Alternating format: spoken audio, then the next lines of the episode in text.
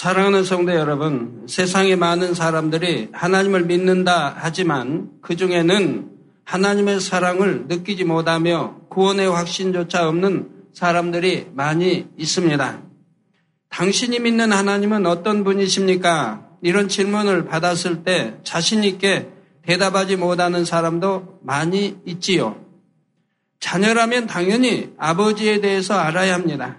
아버지와 대화를 나눌 수도 있고 서로 마음을 주고 받을 수도 있어야 하지요. 그런데 하나님의 자녀라 하면서도 아버지 하나님에 대해 잘 알지 못하고 하나님과 사귐을 갖지도 못한다면 구원의 확신을 갖기도 어렵고 충만한 신앙생활을 할 수도 없는 것입니다. 예배를 통해 증거되는 십자가의 도는 아버지 하나님에 대해서 그리고 우리를 향하신 하나님의 뜻과 섭리에 대해서 명확하게 알려드리는 말씀입니다. 오늘 또 증거되는 말씀을 통해서 아버지 하나님에 대해 밝게 깨닫는 여러분이 되시기를 바랍니다. 그래서 하나님의 영광을 중심에서 찬양할 수 있고 하나님의 마음과 뜻을 알아 참된 사랑을 주고받는 하나님의 자녀들이 되시기를 주님의 이름으로 축원합니다. 사랑하는 성도 여러분, 시청자 여러분, 오늘은 십자가의 도 두 번째 시간으로 지난 시간에 이어 하나님께서 어떤 분이신가를 증거합니다. 지난 시간에는 하나님께서 우주 만물의 유일하신 창조주이심을 증거했지요.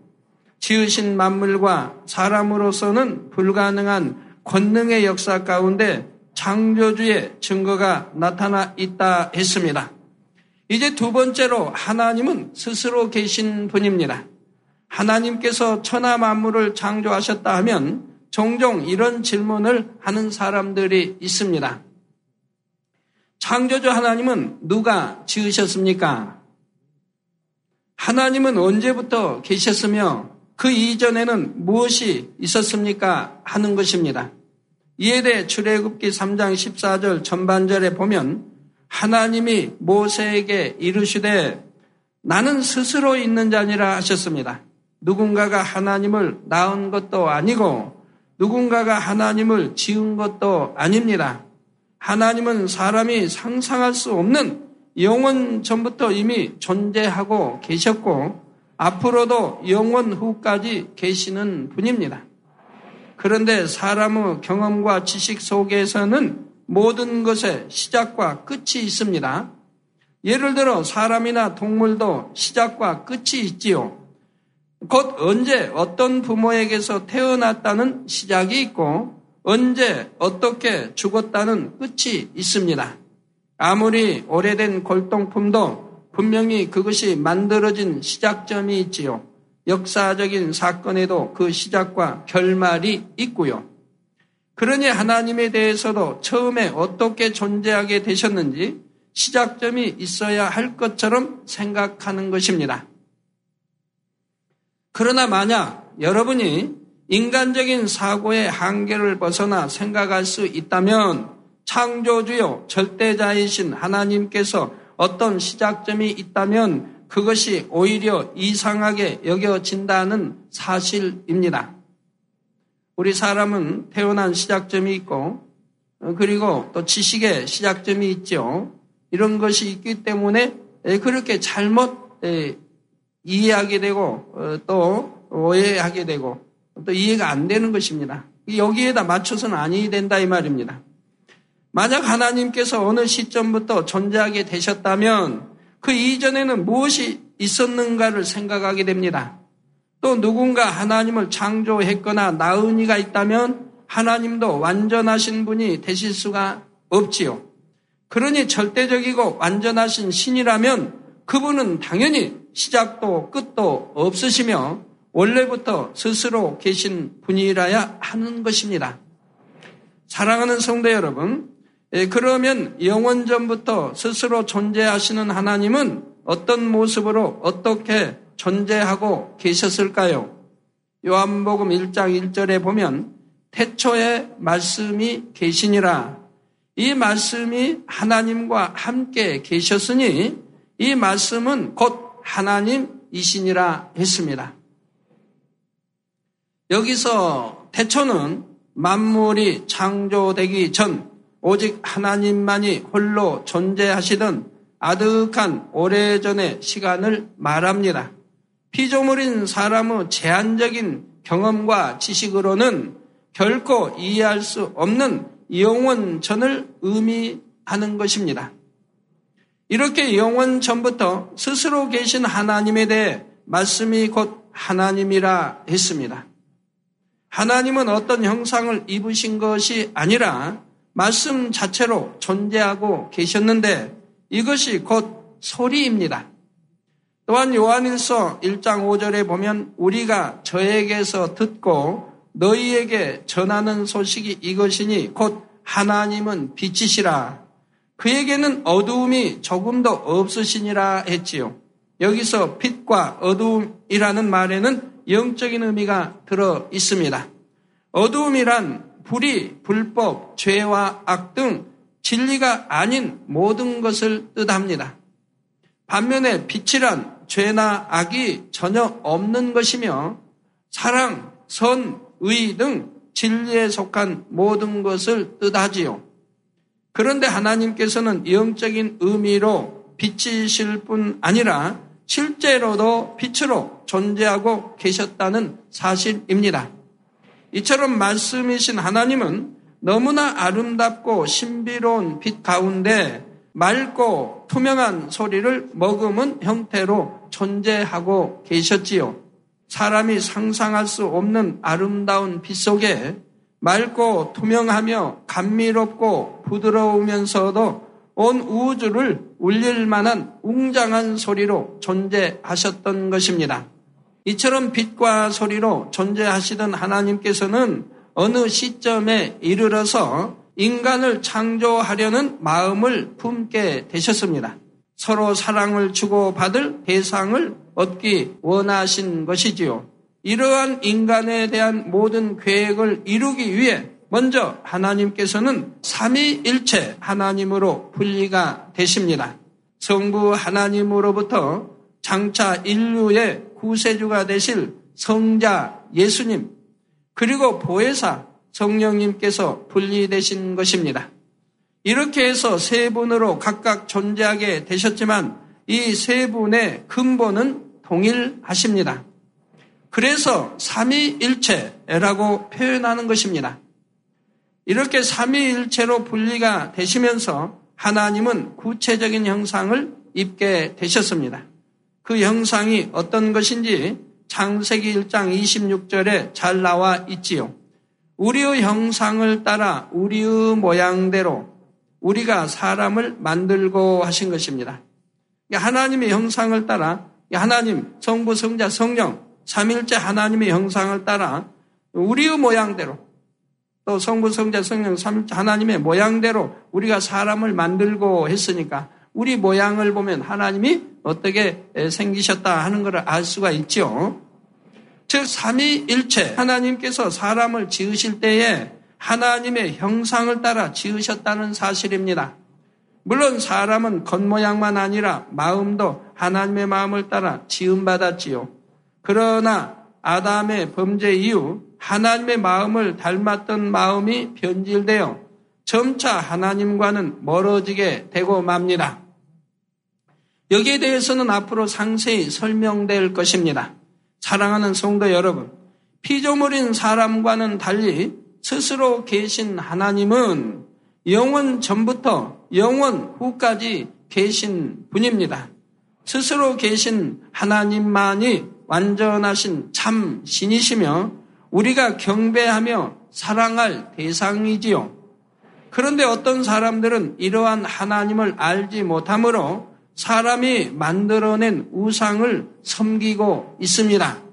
금속이나 나무, 돌 같은 것으로 형상을 깎아놓고 누가? 우리 사람이 깎아놓고 그 앞에 가서 절을 하는 것입니다.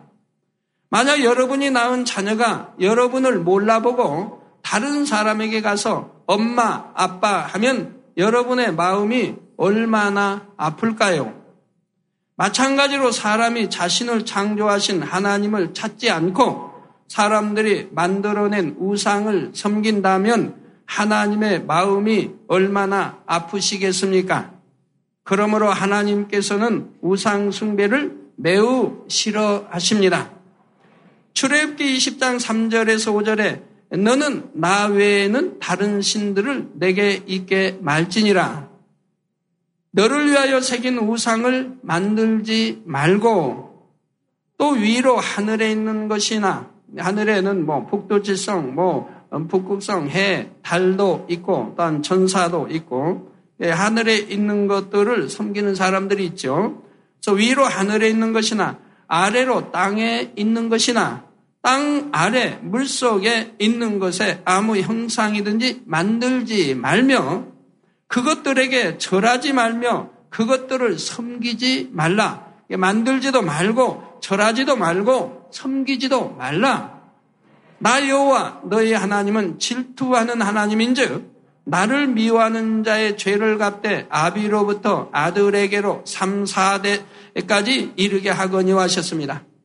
이게 여러분의 할머니, 할아버지가 우상을 심히 섬기고 하면 그것이 자녀에게, 딴 손녀, 손자에게 이렇게 대물림이 되는 것을 볼 수가 있죠. 삼, 사 대까지 이른다 이 말입니다. 여기서 하나님은 질투한 하나님인지 하니까 어이구 하나님도 질투를 하십니까? 그러면 여러분 부모님들, 여러분이 낳은 자녀가 여러분들을 엄마 아빠를 하지 아니하고 이웃집 아저씨 아주머니를 보고 엄마 아빠 하면 여러분 어찌 질투 안 나겠습니까? 남 관계가 아닌데? 자, 오직 스스로 계신 하나님 한 분만이 참 신이시며 우리는 그분만을 경배하며 섬겨야 하는 것입니다. 여기서 한 가지 더 기억할 것이 있습니다. 바로 이 땅에 오신 구세주 예수님께서도 그 근본이 창조주 하나님과 하나이시기에 사람이 예수님의 부모가 될 수 없다는 사실입니다. 물론 예수님께서 구세주가 되기 위해 이 땅에 오실 때는 육신을 입고 동정녀의 몸에서 태어나셨지요. 그러나 이때도 마태복음 일 장 십팔 절 후반절에 그 모친 마리아가 요셉과 정혼하고 동거하기 전에 성령으로 잉태된 것이 나타났더니 했습니다. 왜 이 말씀을 기록했습니까? 자, 그 모친 마리아라고 한 것은 제자들 편에서 기록을 하기 때문에 그 모친이란 말이 들어간 것입니다. 그 모친 마리아가 요셉과 정혼했다 이 말입니다. 정혼하고 동거하기 전에, 이게 중요하죠. 동거하기 전에 성령으로 잉태된 것이 나타났더니 라는 말씀은 요셉의 핏줄을 또는 기를 받지 아니했고 마리아의 핏줄을 기를 받지 아니했고 남자인 요셉의 정자와 또 여자인 동정녀 마리아의 난자를 통해 잉태된 것이 아닌 성령으로 잉태된 것을 분명히 강조하기 위해서 이렇게 기록을 해놓았다 이 말입니다. 바로 성령, 요셉과 정혼하고 동거하기 전에, 아이고 정혼해가지고 혹시 사랑하지 아니했나? 그게 아니라 바로 동거하기 전에 성령으로 잉태된 것이 나타났다 이 말입니다. 그러니까 남자의 정자와 여자의 난자를 통해 잉태된 것이 아님을 분명히 기록하고 있는 것이라 이 말입니다. 사람처럼 아버지의 정자와 어머니의 난자를 통해 부모의 기를 물려받고 잉태되신 것이 아니라 성령의 능력으로 잉태되신 것입니다. 다만 동정녀 마리아는 구세주를 잉태하는 도구로서 하나님께서 잠시 마리아의 몸만 사용하신 것입니다. 자, 그러면 여기서 친아버지가 되고 친어머니가 되려고 하면 분명히 남자의 정자와 여자의 난자를 통해 잉태됐어야 아버지, 어머니 할 수가 있는 것이라 이 말입니다.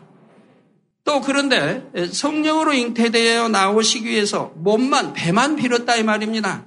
그런데 배만 빌었는데 어떻게 해서 어머니가 될 수 있는 것이냐 이 말입니다. 어떻게 어머니가 될 수 있냐 이 말입니다. 난 더더구나 성모가 될 수 있느냐 이 말입니다. 거룩할 성, 어미 못자 어떻게 거룩한 성모가 될 수가 있느냐 이 말입니다. 더더구나 말이 안 되죠. 여러분 만약에 아기를 낳지 못한 분들은 남자의 정자와 여자의 난자를 빼서 잉태시키는 법이 있습니다. 그러면 어디 어디 어느 배를 빌어서 잉태했던가 어떤 도구를 통해서 잉태시켜서 나왔다고 하면 그 도구가 아버지가 되고 어머니가 될 수 있으며 다른 배를 빌어서 잉태시켜 나왔다 해서 아버지 어머니가 될 수 있습니까? 이건 씨바지가 아니라 다른 남자의 정자와 난자를 다른 몸에다가 배만 빌어서 잉태를 시켰다 이 말입니다. 그런다면은 바로 어머니나 아버지가 될 수 있느냐 이 말입니다. 될 수가 없지요.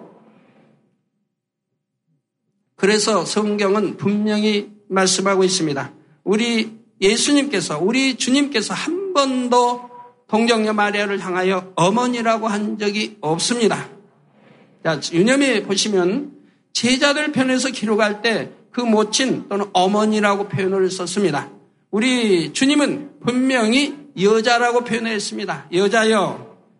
그러면 우리 주님께서 어머니라고 표현한 적이 있습니다. 그러면 그 뜻은 무엇입니까? 십자가에서 달려 계실 때에 제자인 요한을 향하여 제자인 요한을 향하여 내 어머니라 그랬습니다. 즉 이제 주님만 이렇게 참 섬기고 바라며 사신 분이 홀로 사신 분이 지금 주님이 비참하게 십자가에 달려 이렇게 운명하실 때 얼마나 힘들고 외롭겠습니까? 그러기 때문에 사랑하는 제자 요한을 향하여서 내 어머니라, 즉 내 어머니처럼 섬기라고 말씀한 겁니다. 그래서 역사적으로도 보면 요한이 이 어머니처럼 끝까지 이 섬겼던 것을 봅니다. 반모섬이 유배되고 나온 다음에 끝까지 섬겼던 것을 볼 수가 있지요. 그래서 우리 주님은 물로 포도주를 만드실 때도 여인이여라고 말합니다. 그럼 왜 여인이여라고 했습니까? 남자가 아니니까 여자니까 여인이여 하되 가장 호칭이 여인이 좋지 않습니까? 그럼 다른 호칭은 뭐라고 해야 할까요? 아주머니 할 수도 없고 할머니, 아니 할머니는 될 수 없지만 아 뭐라고 뭐 끝나고 언니 뭐 누나 할 수도 없지 않습니까? 주님이 가장 부르시기에 합당한 여인이기 때문에 여인이여라고 호칭해 부르신 것을 볼 수가 있다 이 말입니다. 그렇지 직접은 어머니라고 부른 적은 없다 이 말입니다. 그러므로 성경 곳곳에도 보면 예수님께서는 동정녀 마리아를 부르실 때 어머니라 부르지 않으셨습니다. 자 대신 여자여 하고 부르시지요. 피조물인 사람이 창조주 하나님의 어머니가 될 수는 없기 때문입니다. 어떤 사람들은 마치 하나님을 경배하는 것처럼 동정녀 마리아를 경배하고 찬양합니다. 그러나 삼위일체 하나님 외에는 어떤 피조물도 결코 경배할 대상이 될 수가 없습니다.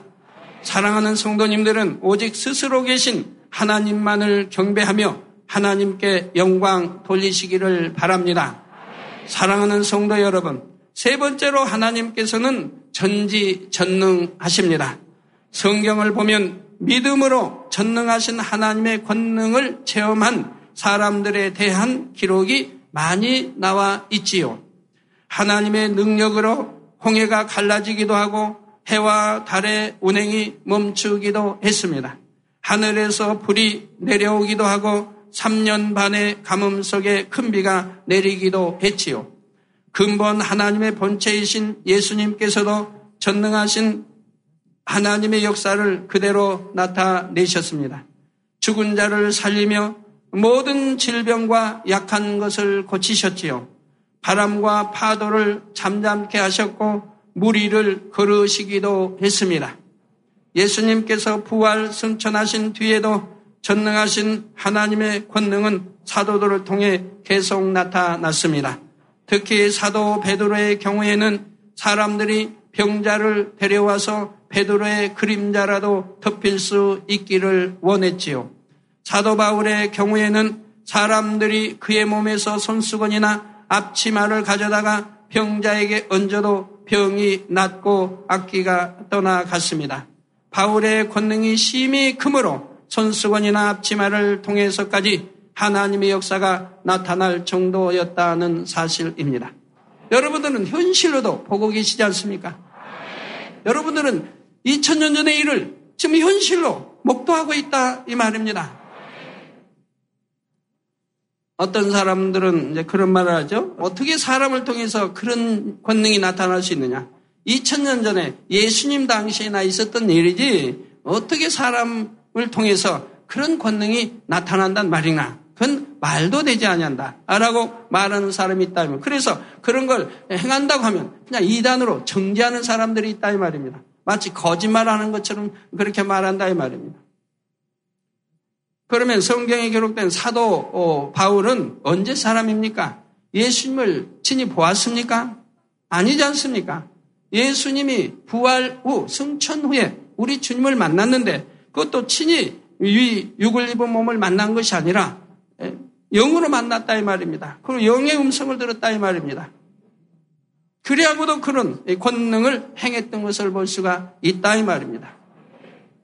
더더구나 이천 년 전도 아닌 이천 년 후에 지식에 지식을 더하며 모든 것이 빨라지며 죄로 아주 이렇게 관영한 세대에 하나님의 기사와 표적이나 권능을 보지 못한다고 하면 어떻게 참 믿음을 가질 수가 있겠습니까? 그런데 히브리서 십삼 장 팔 절에 보면 예수 그리스도는 어제나 오늘이나 영원토록 동일하시니라 했습니다.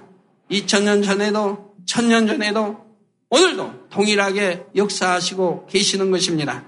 이 말씀처럼 예수 그리스도를 통한 하나님의 권능도 성경에 기록되던 당시에만 있었던 것이 아니라 오늘날도 얼마든지 나타날 수가 있습니다. 본 교회에는 바로 이러한 역사들이 개척 이래로 끊이지 않고 나타납니다. 매주마다 전국 전 세계에서 난치, 불치의 각색 병들을 치료받은 간증이 들어오지요. 더구나 직접 기도받은 것이 아니고 인터넷이나 화상을 통해서만 기도받고도 놀라운 하나님의 역사를 체험하는 것입니다. 결혼하여 수년 동안 심지어 수십 년 이상 아기를 갖지 못하던 부부가 기도받은 후 잉태한 경우도 수도 없이 많이 있습니다. 우리나라뿐만 아니라 전 세계 많이 많이 있지요. 해외에 계신 분들은 팩스나 이메일로 기도 제목과 사진을 보내오지요. 그럴 때도 사진에 손을 얹고 기도해주면 시공간을 초월하여 하나님의 권능이 나타납니다. 그중 파키스탄의 신시아라는 한 소녀는 셀리악이라는 질병으로 죽어가고 있었습니다. 몸이 너무 쇠약해져서 수술도 받을 수 없었고 의사들도 신시아를 살릴 방법이 없다 했지요. 그런데 마침 한국에 대전에 와 있던 신시아의 언니가 신시아의 사진을 가져와서 기도를 받았습니다. 사진 위에 기도해 준 바로 그 시간부터 신시아는 급속히 건강을 회복하기 시작하였고 얼마 지나지 않아 건강하게 태어날 수가 있었지요. 제가 부흥성이나 해외 대형 집회를 인도할 때는 수많은 환자들에게 일일이 기도해 줄 수가 없으므로 단에서 전체를 위한 기도만 해줍니다. 그럴 때도 무수한 사람들이 일시에 치료받아서 하나님께 영광을 돌리지요. 지난 이천사 년 십이 월에 페루 성회 때는 이십일 세의 청년 임마누엘 모라가 에이즈를 치료받았습니다. 임마누엘은 이천삼 년 에이즈라는 판정을 받은 후 삶의 소망이 다 끊어지고 큰 고통 속에서 살았습니다. 앞길이 창창한 청년이 죽을 날만 기다리게 된 것입니다. 또 가족의 고통은 어찌 하겠습니까? 그러던 중 페루 성회가 열린다는 소식을 듣고 자궁암에 걸린 할머니와 함께 참석하게 되었지요. 성회 첫날에 제가 단에서 환자 기도를 한 후 무수한 사람들이 치료받아 간증하는 것을 볼 때 임마누엘에게는 하나님이 전능하시다는 믿음이 왔습니다. 그리고 다음 날 말씀 듣는 중에 화장실에 가게 되었고 하나님의 증거를 눈으로 확인할 수 있는 증거가 나타났습니다. 에이즈로 인해 계속 설사를 해왔는데 두 달 반 만에 정상적인 변을 보게 된 것이지요. 얼마 후 병원 검사 결과 임마누엘은 면역세포 수치가 정상인과 같이 회복되었다는 판정이 나왔습니다. 그와 함께 참석했던 할머니도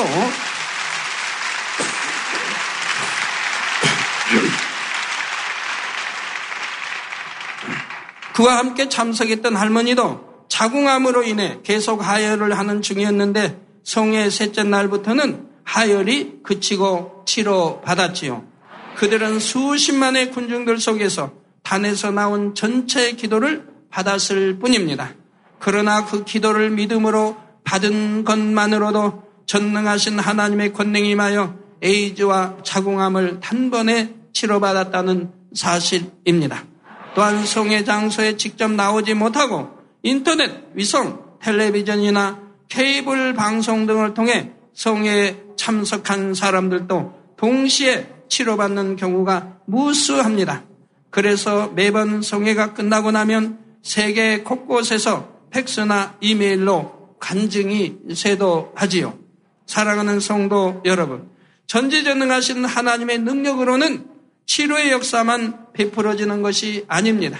믿음으로 강구할 때 기사도 체험할 수가 있지요. 기사란 날씨와 기후 등 하늘의 천기를 움직이는 것입니다. 본교의 성도님들은 수련회나 어떤 행사가 있을 때 하나님께서 날씨를 주관하시는 것을 지금까지 셀 수 없이 체험해 왔습니다. 억수같이 쏟아지는 비가 기도하는 순간 멈추기도 수없이 해왔습니다. 각종 야외 행사 때는 믿음으로 기도하자 사방에서 구름이 몰려와서 따가운 햇볕을 가려주기도 했습니다. 특히 뭐 밖에서 체육대회를 한다든가 어떤 야외 행사를 가질 때는 그렇게 해주신 것을 수없이 보아왔습니다. 그것도 우리가 잘 알 수 있는 것은 구름이 사방에서 몰려옵니다. 바람이 한쪽에 불어 한쪽으로 불러가야 할 텐데 사방에서 몰려와서 순식간에 운동장을 이 하늘을 가려서 햇빛을 차단시켜서 덥지 않게 해주시는 것을 지금까지 무수히 봐왔던 것이지요. 제가 해외 성회를 갈 때도 늘 기사들을 체험합니다. 한 예로 지난 이천일 년 필리핀 성회 때는 성회 지역의 기후가 우기철이었습니다. 일기예보에 의하면 두 개의 태풍이 발생해서 우리가 성회할 장소를 향해 오고 있었지요. 이 태풍의 영향으로 심한 비바람이 몰아치니 현지 사람들은 걱정에 가득 차 있었습니다. 그런데 저는 성회 전 기자회견에서 담대히 말했습니다. 자, 기자들이 저에게 질문을 합니다. 이렇게 성회 장소, 성회가 열리는 때 이렇게 태풍이 두 개씩이나 오고 있는데 성회를 어떻게 치를 수 있겠습니까? 하고 기자들이 저에게 질문을 해왔다 이 말입니다. 그래서 저는 담대하게 말했습니다. 태풍이 물러가거나 중간에 소멸되어서 우리 성회는 전혀 지장을 받지 않을 것입니다. 여러분들도 직접 체험하게 될 것입니다. 라고 말했지요. 과연 그 믿음의 고백대로 태풍 중에 하나는 필리핀에 이르기 전에 소멸되어 버렸습니다. 또 다른 하나는 갑자기 진행 방향을 바꾸어 버렸고요. 성회는 시종 맑은 날씨 속에 진행되었고 이것을 지켜본 현지인들은 기적이라고 고백했지요. 사랑하는 성도 여러분, 그 밖에도 본교에 나타난 전능하신 하나님의 증거들은 몇 날 며칠 밤을 꼬박 세워도 다 말할 수가 없습니다. 질병과 연약함의 치료는 물론 갖가지 희한한 능과 표적들, 구름과 별들과 각종 무지개 등의 기사를 비롯하여 일일이 그 수를 다 헤아릴 수가 없지요. 사랑하는 성도님들과 전국 전세계 시청자 여러분도 모두가 전능하신 하나님을 믿으시기 바랍니다. 그럴 때 시간과 공간을 초월하시는 하나님의 역사를 여러분도 체험할 수 있는 것입니다. 사랑하는 성도 여러분, 하나님께서는 이처럼 전능하실 뿐 아니라 전지하신 분, 곧 모든 것을 아시는 분입니다. 사람의 마음도 아시고 앞으로 되어질 일도 모두 아시죠. 자, 이처럼 모든 것을 아시는 하나님께서는 하나님과 밝히 교통하는 사람들을 통해 앞일을 알려주시고 예언하게 하십니다. 아모스 삼 장 칠 절에 주 여호와께서는 자기의 비밀을 그 종 선지자들에게 보이지 아니하시고는 결코 행하심이 없으시리라 했습니다.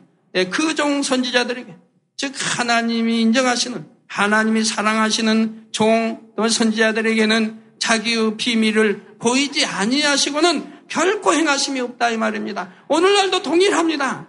구약에, 구약에서만 그러는 것입니까? 오늘날도 동일한 것이라 이 말입니다. 이 말씀처럼 하나님께서 선지자들에게 알려주신 수많은 예언들이 성경 곳곳에 기록되어 있지요. 인류의 구세주가 오심, 이스라엘의 멸망과 재건, 또한 마지막 때까지 세계의 흐름에 대해서도 상세하게 예언되어 있습니다. 성경의 예언들은 기록된 그대로 성취되어 왔으며 아직 성취되지 않는 것들은 마지막 날 주님의 재림에 이르기까지 이루어질 일들이지요. 오늘날도 하나님께서는 하나님과 교통하는 사람들을 통해 앞일을 알려주십니다. 본 재단에서도 그동안 하나님께서 주신 많은 예언의 말씀들을 성도님들께 전해드렸지요. 예를 들어 천구백팔십칠 년 우리나라 대통령 선거 때는 노태우 후보가 당선될 것, 어떤 표로 당선될 것도 말씀해 주셨고 왜 되는지도 말씀해 주셨고, 이후로 김영삼, 그 이후로 김대중 후보가 차례로 당선될 것을 예언했지요. 그리고 그 예언대로 적중했던 것을 볼 수가 있습니다.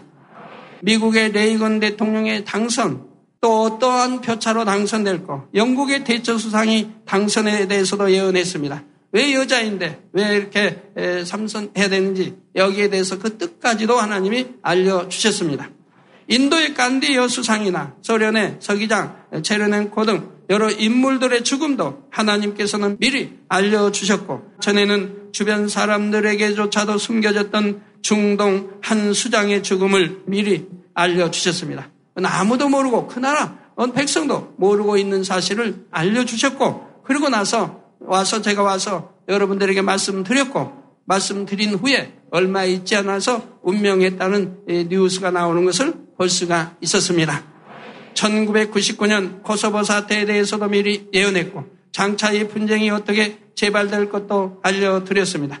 유가 변동과 중동의 흐름에 대해서도 예언해왔고, 미국을 비롯한 유럽, 구공산권 등 세계 주요한 세력들의 흐름이 삼파전의 양상으로 굳혀질 것도 예언했지요. 여러분들이 설교 들어보시면 다 나오는 것이라 이 말입니다. 그렇게 예언은 함부로 할 수 있는 게 아닙니다. 또 전 세계적인 예언을 어찌 할 수 있습니까? 그건 또 설교에 다 기록되어 있는데요. 이미 설교로 인터넷에 다 나가 있는 것을 수정할 수도 없는 것인데 어떻게 함부로 예언합니까? 그것이 맞지 않는다고 한다면은 여러분들이 저를 어찌 알겠습니까? 전에 우리 김대중 전 대통령께서 북한을 방문했을 때도 이제 김정일 국방위원장이 답방한다고 해서 전 언론이 또 전 국민이 그걸 믿었습니다. 또 전 세계도 세계도 그걸 믿었습니다. 그래서 항상 믿는 그 기사만 나왔지 아예 안 온단 말은 들어본 일이 없습니다. 그러나 오직 저만은 단에서 선포했습니다. 오지 않는다고 선포했습니다. 그런데 그대로 되었지 않습니까? 만약 그것은 그때 일어날 일인데, 그 해에 일어날 일인데, 만약에 제가 오지 않는다고, 다 온다고 하는데, 저만 오지 않는다고 선포했는데, 그것이 만약에 맞지 않는다고 하면 저는 뭐가 되겠습니까? 여러분 앞에 여쭤 아래, 아래 땅에 가서 큰절하면서 사죄를 해야 할 것입니다. 용서해달라고. 여러분들은 그때 어떻게 생각들 하셨습니까? 전 언론이나 국민이 분명히 온다고 했고 온다고 그게 약속을 했는데 저는 오지 않는다고 할 때 여러분들 저를 사랑하는 분들이 아마 가슴이 두근반 세근반 했을 겁니다. 만약에 맞지 아니하면, 혹여 맞지 아니하면 어찌 되나? 아니면 대부분이 믿었을 것이고요. 그날은 믿음대로 분명히 오지 않았지 않습니까? 대북 햇볕 정책 실패와 앞으로 북한이 문해로를 개방하게 될 것, 그리고 다시 닿게 될 것 등도 예언했습니다. 이것은 이제 앞으로 있어질 일입니다. 그 밖에도 하나님께서는 수많은 예언들을 주셨고 그 하나하나가 그대로 성취되었으며 성취되어 가고 있음을 여러분도 아실 것입니다. 사랑하는 성도 여러분, 이처럼 세계사의 모든 흐름을 아시는 하나님께서는 여러분 각자의 마음과 여러분의 앞날도 아십니다. 사랑하는 성도님들은 전지전능하신 하나님께 여러분의 삶을 다 맡기시기 바랍니다. 그럴 때 하나님께서는 매 순간에 여러분의 삶을 형통한 길, 축복의 길로만 인도해 주시는 것입니다. 결론을 말씀드립니다. 사랑하는 성도 여러분, 그리고 시청자 여러분, 요한복음 사 장 사십팔 절에 예수께서 가라사대 너희는 표적과 기사를 보지 못하면 도무지 믿지 아니하리라 하셨지요. 오늘날도 하나님께서는 표적과 기사 그리고 예언 등 사람으로서는 불가능한 여러 가지 일들을 나타내 주십니다. 이를 통해 믿지 않던 사람들도 하나님을 인정하게 되고 믿음이 있는 사람들도 더 큰 믿음을 가질 수가 있지요. 제가 해외에 나가서 성회를 한 번 인도하면 그 성회를 통해 헤아릴 수 없는 영혼들이 주님을 영접하고 구원받는 이유도 여기에 있습니다. 겨우 이십여 분의 설교와 몇 분간의 기도를 통해 수많은 사람들이 치료를 받고 간증하지요. 수백, 수천의 간증자들로 단이 메워지는 것입니다. 그러면 이것을 현장에서 보는 사람은 물론이고 텔레비전과 이성과 인터넷을 통해 보는 사람들도 하나님을 인정할 수밖에 없게 되는 것이지요. 종교와 문화가 다르고 언어와 인종이 다르다 해도 하나님의 권능 앞에 마음의 문을 열고 주님을 영접하게 된다는 사실입니다. 혹시 아직까지 하나님을 믿지 않으시는 분이 있다면 이 시간 전능하신 하나님을 믿으시기 바랍니다. 그래서 여러분도 전능하신 하나님의 능력을 여러분의 삶 속에서 체험해 나가시기를 바랍니다. 또한 믿음이 있는 분들도 이 시간 더욱 확실한 믿음을 가지심으로 날마다 하나님을 만나고 체험하시기를 바랍니다. 그래서 여러분의 간증들을 통해 하나님께 큰 영광을 돌리며 많은 영혼들을 구원으로 인도할 수 있게 되시기를 주님의 이름으로 축원합니다. 할렐루야. 전능하신 사랑의 아버지 하나님, 이 시간 기도받는 모든 성도님들 위해 안수하여 주옵소서. 지씨엔 방송 시청자들이 인터넷과 화상을 통해 기도받는 지교회와 지성전 그리고 전세계 하나님의 자녀들 위에도 시공간을 초월하여 역사하여 주시기를 원합니다. 믿어지는 믿음을 주시고 부정적인 생각과 의심의 세력을 물리쳐 주옵시며 모든 시험 환란도 물리쳐 주옵소서. 머리부터 발끝까지 오장육부 뼈 마디마디 온몸의 신경 조직 세포 등 아픈 곳마다 성령의 불로 불로 태우시고 근본의 빛으로 역사하여 주옵소서. 예수 그리스도의 이름으로 명하노니 원수마귀 사단 모든 질병 균 연약함아 물러가라. 빛이여 임하라. 모든 불치 난치병도 성령의 불로 태워 깨끗게 하여 주옵소서. 말라리아를 비롯한 모든 풍토병도 물리쳐 주옵소서. 감기, 기침, 열, 몸살, 독감 등 각종 유행성 질병도 다 물러가라. 어떠한 유행성 질병균도 틈타지 않게 지켜 주옵소서. 위암, 폐암, 간암, 유방암, 자궁암, 대장암, 피부암 등 각종 암과 에이즈, 백혈병, 뇌졸중, 고혈압, 저혈압, 심장병, 폐병, 위장병, 당뇨, 부인병, 피부병, 갑상선 질환과 모든 염증도 깨끗게 하여 주옵소서. 소아마비, 중풍, 관절염, 디스크도 온전케 하여 주옵소서. 요통, 두통, 신경통을 비롯한 모든 통증은 사라질지어다. 간질, 자폐증, 우울증, 조울증, 노이로제 등 모든 정신질환도 물러가라. 모든 마비된 것도 풀어지고 일어나 걷고 뛸지어다. 눈도 잘 보이게 하옵시고 귀도 잘 들리게 하여 주옵소서. 소경은 눈을 뜨고 기머거리는 들으며 벙어리는 말할지어다. 각종 사고 후유증도 깨끗게 하시고 부러진 뼈도 붙여 주옵소서. 화상 입은 것도 온전케 하옵시고 화기암 물러가라. 열도 물러가라. 아버지 흉터 나지 않게 역사해 주시기 원합니다. 마약을 비롯하여 각종 약물과 독극물 중독도 깨끗함을 입을지어다. 죽은 신경과 세포가 살아나며 죽은 자도 살아나게 하여 주옵소서.